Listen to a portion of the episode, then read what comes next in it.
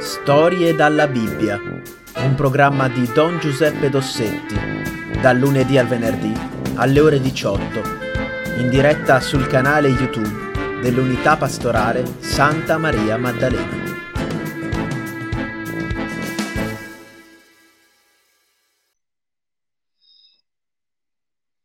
Ecco, allora benvenuti e iniziamo una nuova serie delle nostre storie della Bibbia. E una piccola serie di quattro incontri dedicati a due grandi figure dell'Antico Testamento, i profeti Elia e Eliseo. Questi due profeti ci impegneranno per eh, quattro settimane e eh, secondo me eh, rappresentano un'ottima introduzione alla Quaresima ormai prossima, ecco, perché come sapete il 17 di, di febbraio sarà, inizierà la Quaresima con il mercoledì delle ceneri. Ecco, allora eh, il profeta Elia. Il profeta Elia vive nel IX secolo Cristo, cioè l'Ottocento Cristo. E mh, mm, cosa succede in questo periodo? In questo periodo eh, e si è consumata la separazione tra le tribù, le dieci tribù del nord e le due tribù, la tribù di Giuda del sud. Voi avete un grosso modo un'idea di come è fatta la Palestina, è, una, è lunga e stretta, eh, in basso c'è il territorio della tribù di Giuda, eh, con capitale allora Hebron, quando gli ebrei entrarono nella terra promessa, e invece le altre tribù si collocano più a nord. Cosa succede? Succede che eh, c'è un momento di grande gloria in cui eh, Israele da alleanza di tribù diventa un regno vero e proprio e allora parliamo di Davide, e poi, eh, dopo Davide, un altro grande re, Salomone. Però, ecco, eh, Salomone ha, dife- ha, diversi difetti, è, gran- è un grandissimo eh, re anche lui, però alcuni difetti che invece suo padre non aveva, suo padre Davide, e il difetto principale era quello di non rispettare la tradizione delle tribù, e, e, di volere costruire uno Stato centralizzato, cioè dove il re comandava su tutto, non rispettando le autorità locali, ecco, cioè il, il, i capi naturali, i capi della tribù. A un certo punto le tribù si stufano e si separano dalla casa di Davide, dalla casa regnante di Davide. Rimane fedele alla casa regnante di Davide soltanto la tribù di Giuda. Le altre eh, dieci tribù formano lo stato del nord che viene chiamato appunto Regno di Israele. Il Regno di Israele che nel momento in cui eh, parliamo di Elia ha come capitale la città di Samaria, costruita dal padre del re che eh, regna quando Elia esercita il suo ministero. Questo re si chiamava Acab. Dunque, teniamo presente questa distinzione geografica. Le dieci tribù del nord e le eh, due tribù del sud. Sono due regni. Allora cosa succede? Succede che i regni, questi questi regni sono regni piuttosto deboli, ecco, non sono particolarmente forti. Ci sono delle grandi potenze nel, nello scacchiere medio orientale. C'è l'Egitto, per esempio, che è un po' indebolito, però è ancora un punto di riferimento molto forte. Poi c'è eh, la nuova potenza che sta crescendo, la potenza degli Assiri. E poi c'è Babilonia, ci sono più a oriente altre popolazioni numerose, agguerrite, molto forti, molto ambiziose. E allora eh, cosa si fa quando c'è una, un pericolo di guerra, quando c'è il pericolo di essere assaliti da avversari più forti di noi? Si fa una cosa molto semplice, si cercano degli alleati. si fa un'alleanza. In modo che se uno attacca me, tu mi difendi, vieni in mio soccorso, se uno attacca te, io verrò in tuo soccorso. Uno dei piccoli regni eh, vicini a, eh, al regno di Israele, i, i principali vicini al regno di Israele erano due, Damasco, la Siria, e Tiro, ecco, il, eh, il grande porto, eh, attualmente è nel, è nel Libano, è il grande porto sul Mediterraneo. Con Damasco le cose non vanno bene, insomma eh, ci sono delle guerricciole di confine, invece Tiro, ecco, tradizionalmente è un, lo sbocco al mare eh, del regno di Israele, già al tempo di Davide. E eh, i, i, gli abitanti di Tiro sono i Fenici, forse qualcosa sapete dalla storia, i Fenici sono un popolo di navigatori, di commercianti, quindi eh, sono strumento di grande ricchezza, sono piccoli però molto forti.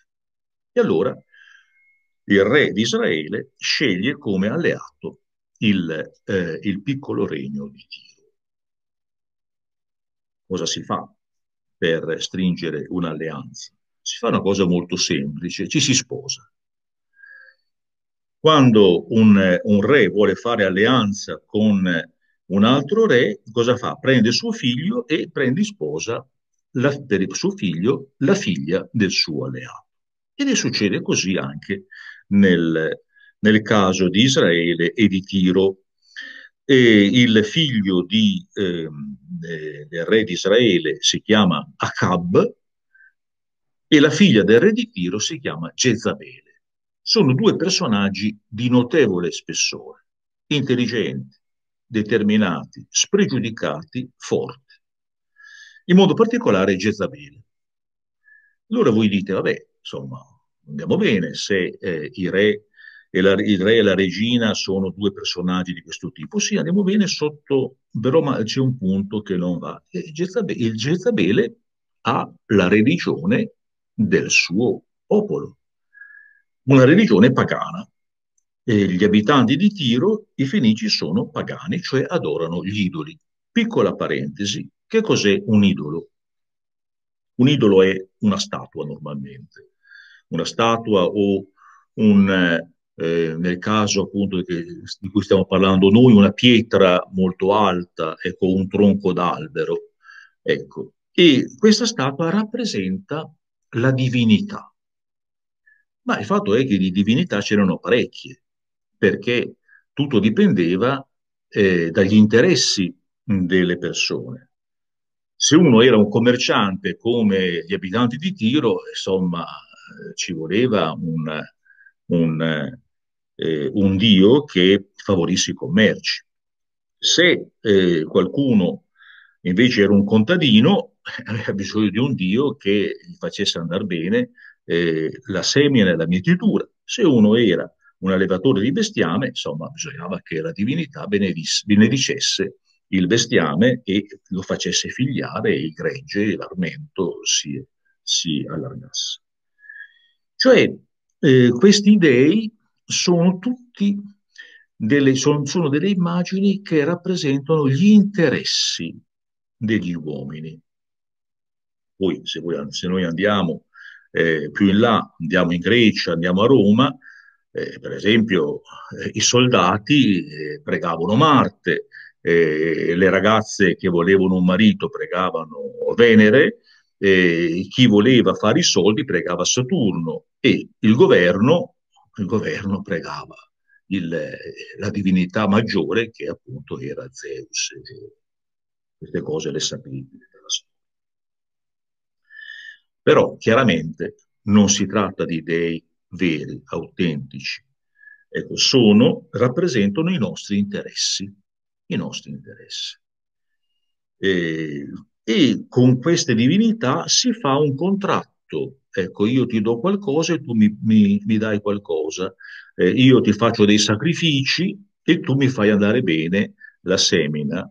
Eh, io ti eh, porto per il tuo tempio, faccio una grossa offerta per il tuo tempio, per il luogo dove tu, appunto, dove sta l'immagine della divinità e, e tu mi farai andare bene i commerci. Quindi una religione basata sull'interesse, non sincera, non sincera. Il fatto che appunto eh, il Signore aveva rivelato eh, a Mosè il primo comandamento che, eh, eh che Mosè eh, riceve dal Signore è non avrai altro Dio di fronte a me. Ecco, io sono il Dio unico. E tanto per sottolineare appunto eh, la sua unicità, non si possono fare delle immagini di Dio. Eh. Mentre i popoli pagani fanno le loro statue, qui non si possono fare le immagini. Bene. Allora, eh, cosa succede? Succede che Jezabele si porta dietro i suoi dei e i suoi profeti, i sacerdoti e i profeti del culto di questa divinità.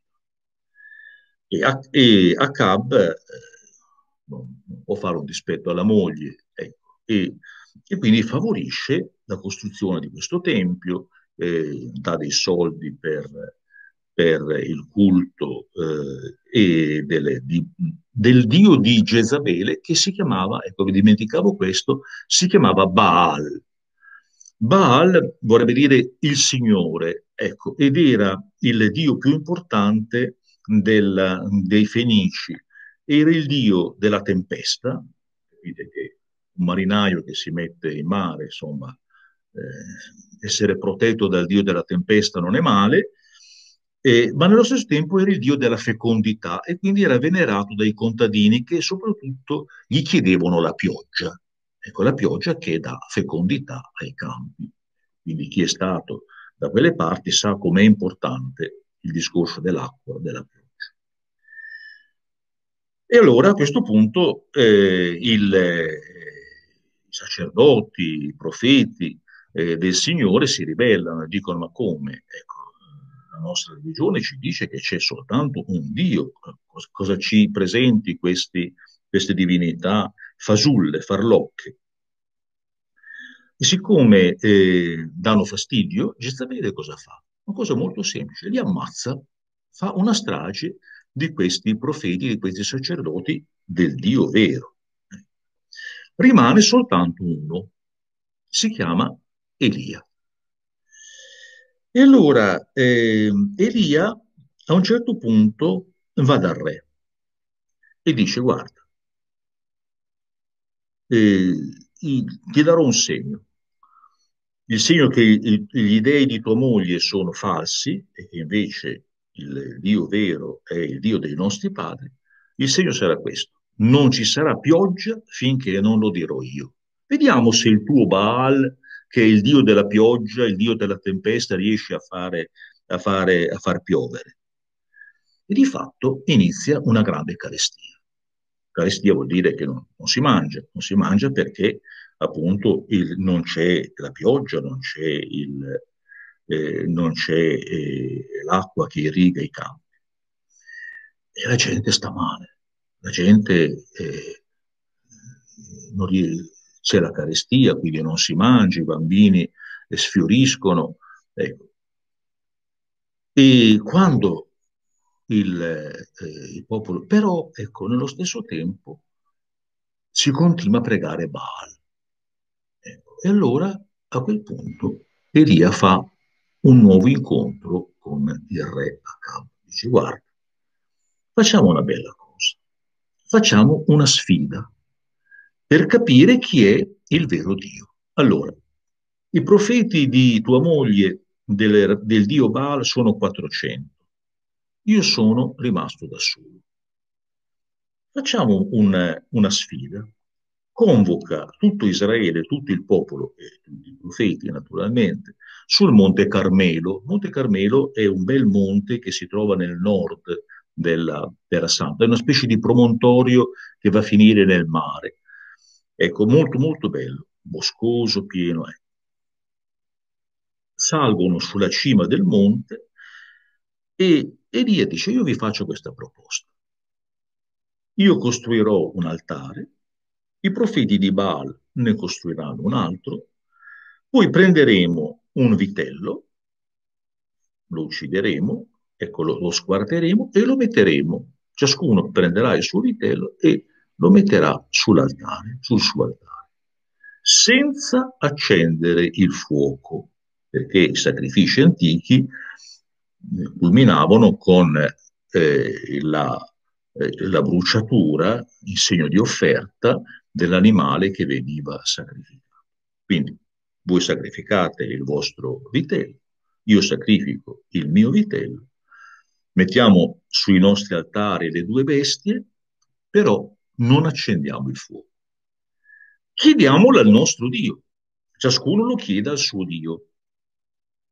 Il Dio che farà scendere il fuoco sul sacrificio è il vero Dio. A questo punto Israele dice, ma perbacco, benissimo, loro pensano di godersi lo spettacolo, sono contentissimi, perfettamente, facciamo così. E allora la sfida si viene organizzata. Elia incomincia a prendere un po' in giro i profeti. Siete voi i più numerosi, eh, dai, cominciate, cominciate voi che siete i più numerosi. E allora questi qua, di buon mattino, costruiscono un altare di pietre, ci mettono sopra il vitello che hanno ucciso e sezionato. Ah, prima ci mettono la legna, ovviamente, e poi incominciano a pregare. Baal, ascoltaci. Non si sente niente. Silenzio assoluto. Baal, ascoltaci. Silenzio di nuovo. Allora a questo punto incominciano a a, a fare le, queste danze, o come, come appunto nei film si vede fanno gli indiani, no? queste danze in onore della divinità, non si sente niente. E allora Elia incomincia a prenderli in giro. Dice, ma gridate più forte perché probabilmente è occupato, sta parlando con qualcuno, oppure dorme. Eh, ma un Dio così potente eh, certamente vi risponderà, è solo questione che voi siate un pochettino più insistenti, ma vedrete, vedrete che il vostro Dio vi risponderà. E questi qua addirittura incominciano a farsi dei tagli, eh, come tuttora fanno alcuni, alcuni popoli, si fanno dei tagli, fanno uscire il sangue, forse per impietosire il loro Dio. Niente da fare silenzio assoluto, non si sente niente. Dopo che questa storia è durata eh, parecchio, Elia dice, adesso tocca a me. E dice al popolo, venite, venite qua vicino a me.